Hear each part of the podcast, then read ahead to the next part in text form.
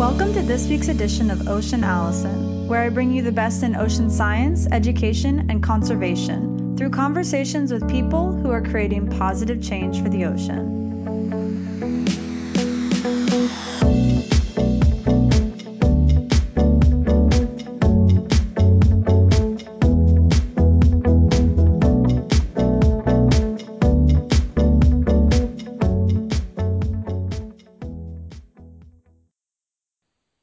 Ocean advocate is Margo Pellegrino. Margo is a long distance paddler raising awareness about the importance of clean waterways and healthy oceans. Her latest endeavor is paddling from New York City to New Orleans. Hi, Margo. Welcome to the show. Thank you so much for having me on the show. Yeah, very excited to talk to you today. To give our listeners a little bit of background, Margo and I have a mutual friend. Her name is Linda Emerson.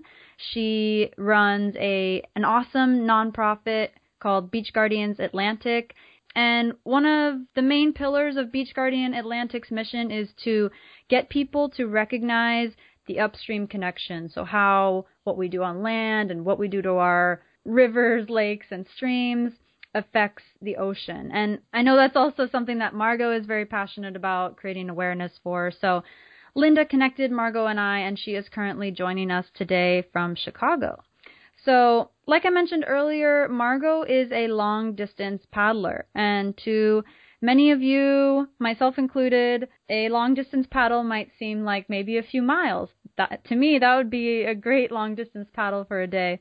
Margot for her, it's a little bit different. She takes it a few steps further, and for her, a long distance paddle is maybe like 2,000 miles, maybe a little less, maybe a little more. But these are multi week or month long solo paddles in her outrigger canoe. And this current trip she's on is not her first. She's done several long distance paddles from going up the East Coast from Miami to Maine to going down the West Coast of the United States from Seattle to San Diego. She's really going all over the place. It's really amazing. But Margo, I want to first ask you where did the initial the initial inspiration come from to start doing these long distance paddles? Well, thank you for asking. And also, Allison, thank you so much for doing what you do because podcasts, newspaper articles, letters to the editor, just word of mouth, whatever we can do. I think we all at this point really need to be the choir that sings loudly for our ocean and our rivers and our water because they are in crisis and they are so imperative for a healthy life and for our economy. And my inspiration for doing this is really my children and also my late father. I stood at his memorial service and just was amazed at all the lives that he touched and all the people that he helped. And he cared greatly about our ocean. And I remember having discussions with him when I was a kid that he thought that the oceans were really too big to be spoiled, but we were also big fans of Jacques Cousteau, and it was one of my favorite shows I'd watch with my father. And I remember, you know, just being enthralled with Jacques Cousteau and and his explorations on the Calypso. And I do think that my father, who I always considered a brilliant man uh, and a very fluid thinker, so he would not get locked in his ways, even though he was a fairly conservative guy he was also conservative in, in most senses of the word conservative, and he actually conserved. He was one of those few who recycled back in the 70s before there were recycling programs. I just remember him doing things like that and not being a man of excess and being someone who helped people. And I know that the ocean was something that he became concerned with later on. He would save articles, things like save a 98 article about the oceans in crisis back then and it's been something that that I noticed was a recurring theme in a lot of scientific literature or you know popular science magazines. So it's really been uh, not one like watershed moment, but it's been lots of little drips from different areas, kind of like a great maybe it is a watershed moment in in a sense. You know, all these little drops forming a, a river of consciousness. And it made me realize that the best way to ensure that my children have a healthy future, uh, an economically viable future, is to conserve our water resources. It's kind of been this awareness that we have a lot to lose if we don't reach as many people as possible and educate them about water, what it means to our health, what it means to our lives, what it means to our country's economic health, and what it means to our peace of mind and overall well-being. I think one thing that really also stood out just recently was the issue with Flint. And that shows how our rivers can have a direct impact on our health because the issue of lead in the pipes, the aging infrastructure, which by the way is just endemic throughout this country. And here, Flint, it was made way worse because the city, in the effort to save money, put people's lives at risk by switching the water source to the Flint River, which was highly corrosive water. They knew this water was corrosive. So it's not just a matter of aging infrastructure, it's now you have corrosive water that's accelerating the lead going into the water because of its corrosive nature. And talk about mental health. People are stressed out with guilt and with worry about what they've done to their children. And I cannot imagine being in that position. And I hope never to be in that position. But I honestly don't know what's in my own water, to tell you the truth, because we have the Clean Water Act, the chemicals that are regulated have not been updated really since the 70s. You just mentioned the Clean Water Act. I wanted to touch on that a little bit. I know it's a focus, especially of your current paddle endeavor from New York to New Orleans. Can you talk a little bit about the Clean Water Act, the Environmental Protection Agency changing the regulations on that and how that's affecting the waterways and the oceans of the United States? I have to first put a disclaimer out. I am in no way an expert. I know a few things about this. I would direct people to Earthjustice. I would direct people even to making phone calls at the EPA if they want more information. Even the USGS is full of information about what is in our water. But Earthjustice in particular, uh, who I partnered with, you know, in the first leg of this journey from New York City to Chicago, they were very interested in the new clean water rules, which would address bodies of water which don't always connect with navigable waters, but will connect with them and do connect with them during times of rain and flooding, of which we know we have more of. In fact, right now, the Mississippi River, I've been getting from some sources, is a little bit high. I think it's one or two feet higher than normal, which is why I chose to paddle in August as opposed to July because it seems lately, in my experience on the eastern seaboard and inland, we are getting more and more rain events and flooding. And so basically, the new Clean Water Act rules will hopefully recognize that even though some waterways aren't directly connected to navigable waterways that they can be can be and they are because we are getting more of them and they are connected. That's why it's not a hypothetical. It's like they know that these waterways in time of floods will connect. And so then there's also a petition out there that listeners and everyone can sign. What is that petition about? Oh, yes. I started a Care to petition to demand the head of EPA and our elected officials to do everything in their power to protect and conserve our water. And I do, you know, go into a little bit more detail and talk about the Clean Water Act because that's one example. We also need a lot, a ton of individual action on this and uh, education.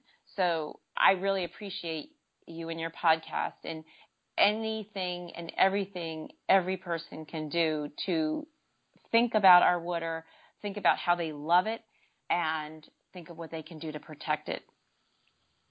So many of us might live near the ocean or near a lake or near a river. We live near water because we like water, like you mentioned earlier.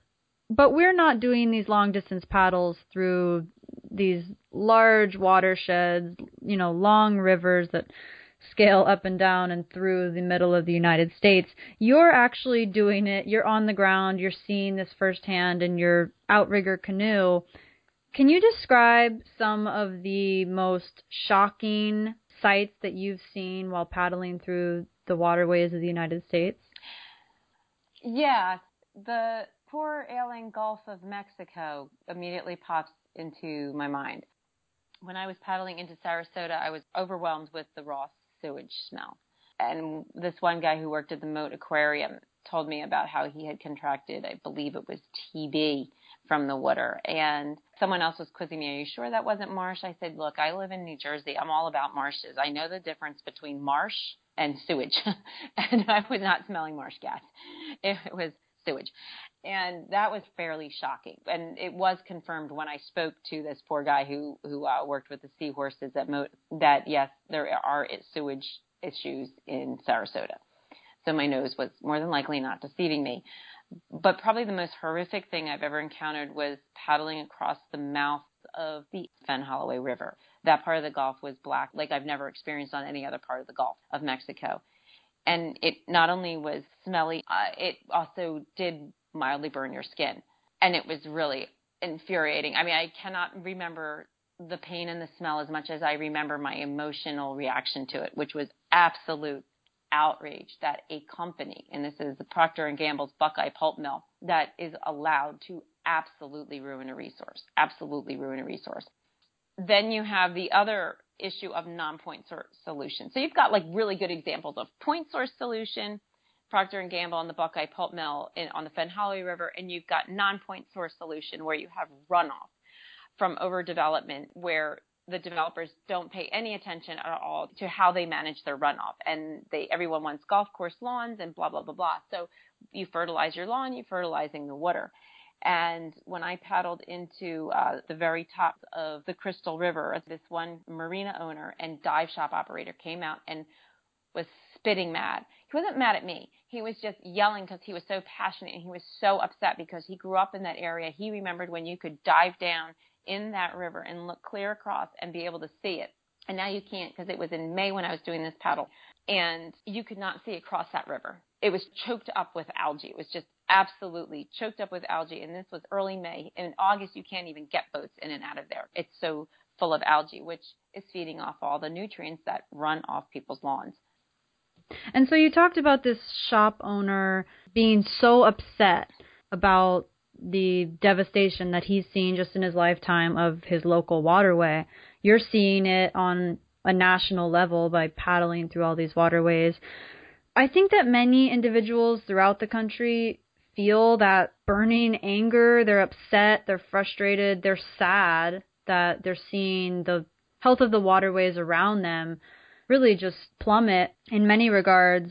What advice do you have for people that feel that real burning anger and sadness in regards to that? Because obviously you took that and you do you're doing something to create awareness about these issues. What advice do you have for people that maybe don't want to do super long distance paddling? What else can people do to help the health of their their local waterways and maybe reduce that burning anger and sadness that they feel Oh gosh, there's so many things. I mean, first of all, there's just looking at your own daily habits on an individual level that you can change. And granted, it's going to take everybody changing. You know, that's one way to start. And once you start doing something to help, you do feel a little bit better. Even going out and organizing a cleanup, a river cleanup or a beach cleanup or taking part in a cleanup that someone else organizes signing a petition like the one I'm trying to push through Care2. That all, it does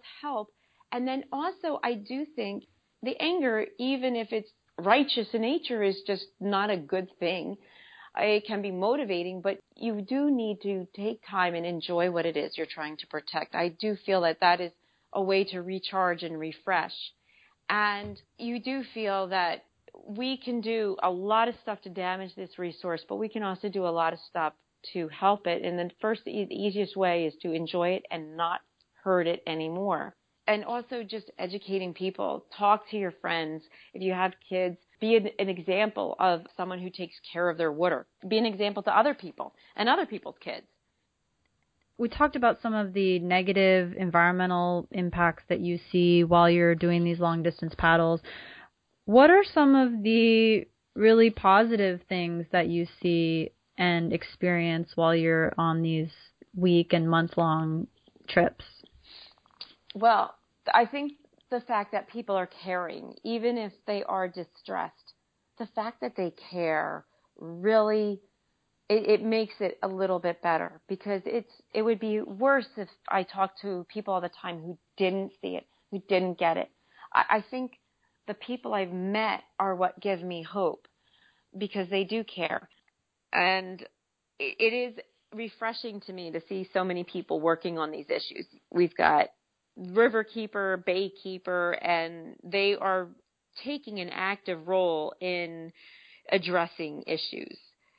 And that's something that you highlight a lot throughout your long distance paddles is you meet up with different organizations that are actually confronting issues or creating change on different issues.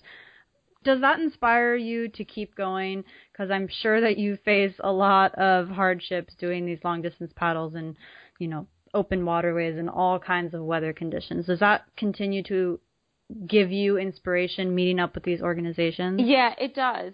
To me, it's like a Rubik's Cube. I, I don't think, I don't see it as a throw up your hands and give up. I see it as a challenge that just needs to be surmounted and you just figure out a way.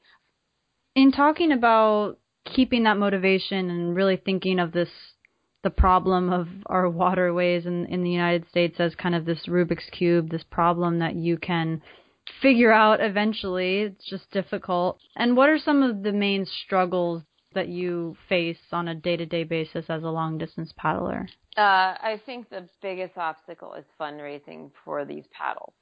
Last year, I had a huge help from Earth Justice, and I've partnered with organizations in the past like NRDC, but the planning and training leading up to it and the fundraising is by far the hardest part. Harder than any 40 mile per hour winds yes. or toxic green algae or anything like that? Yeah, yeah. But I'm motivated by my kids and everyone's kids and my desire to kind of expand on what my dad did in giving back. You know, I, I kind of feel like I have to live harder for my dad and you know people that we've lost that have, were so energetic and brought such passion to the world and to my life. You for all the people that no longer can do, I, I feel very much pressured to do what I can do.